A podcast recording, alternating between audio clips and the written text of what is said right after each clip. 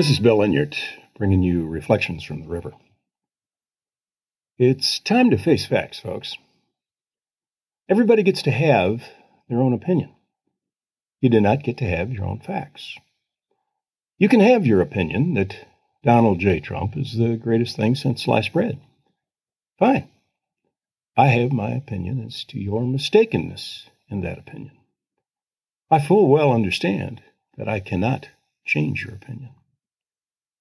Much like uh, trying to change a New England Patriot uh, fan's mind that Tom Brady was wronged. I won't even attempt to do so. What you do not get is a right to your own facts. Facts matter. The sun is 93 million miles away. Uh, the distance changes a bit due to fluctuations in the Earth's orbit, but it's 93 million miles away. The law of gravity exists. You can't see it, you can't touch it, taste it, or smell it, but you can damn sure feel it. Here are the facts, like them or not. Number one, more people voted for Joe Biden for president than have ever in the history of our great nation voted for a president. Number two, 7 million more voters cast a fair, free, and legitimate ballot for Joe Biden than for Donald Trump. Three, unlike in 2000 or 2016, the Electoral College reflected the popular will, and the person receiving the most votes for president was certified the winner by the Electoral College, by the states, and by the United States Congress. Number four, stop all the conspiracy nonsense former Attorney General William Barr, who supported Trump in every instance, is not lying when he says there is no evidence of widespread election fraud sufficient to change the outcome of the election.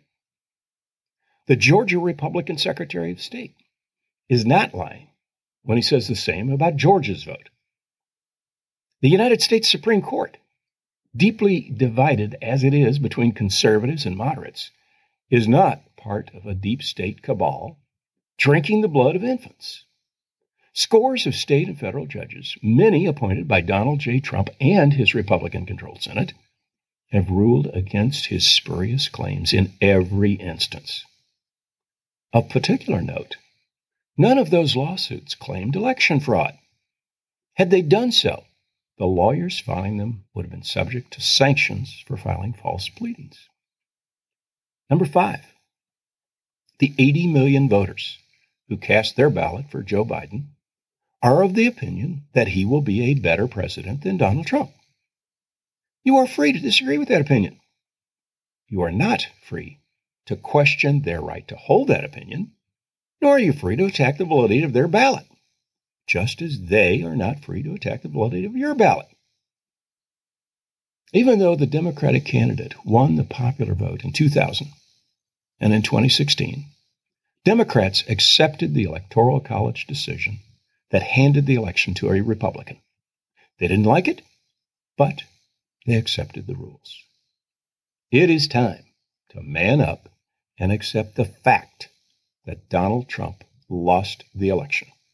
This is not 1776, and Joe Biden is not King George.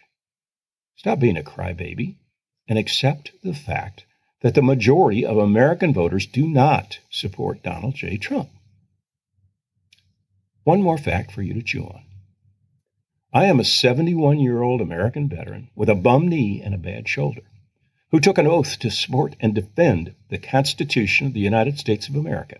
And so help me God, the next cretin who tears an American flag from the Capitol of my country to replace it with a Trump flag will get his ass kicked. Bill Enyarts, Reflections from the River. You can email me at bill, that's B I L L, at B I L L E N Y A R T dot com. Thanks for listening.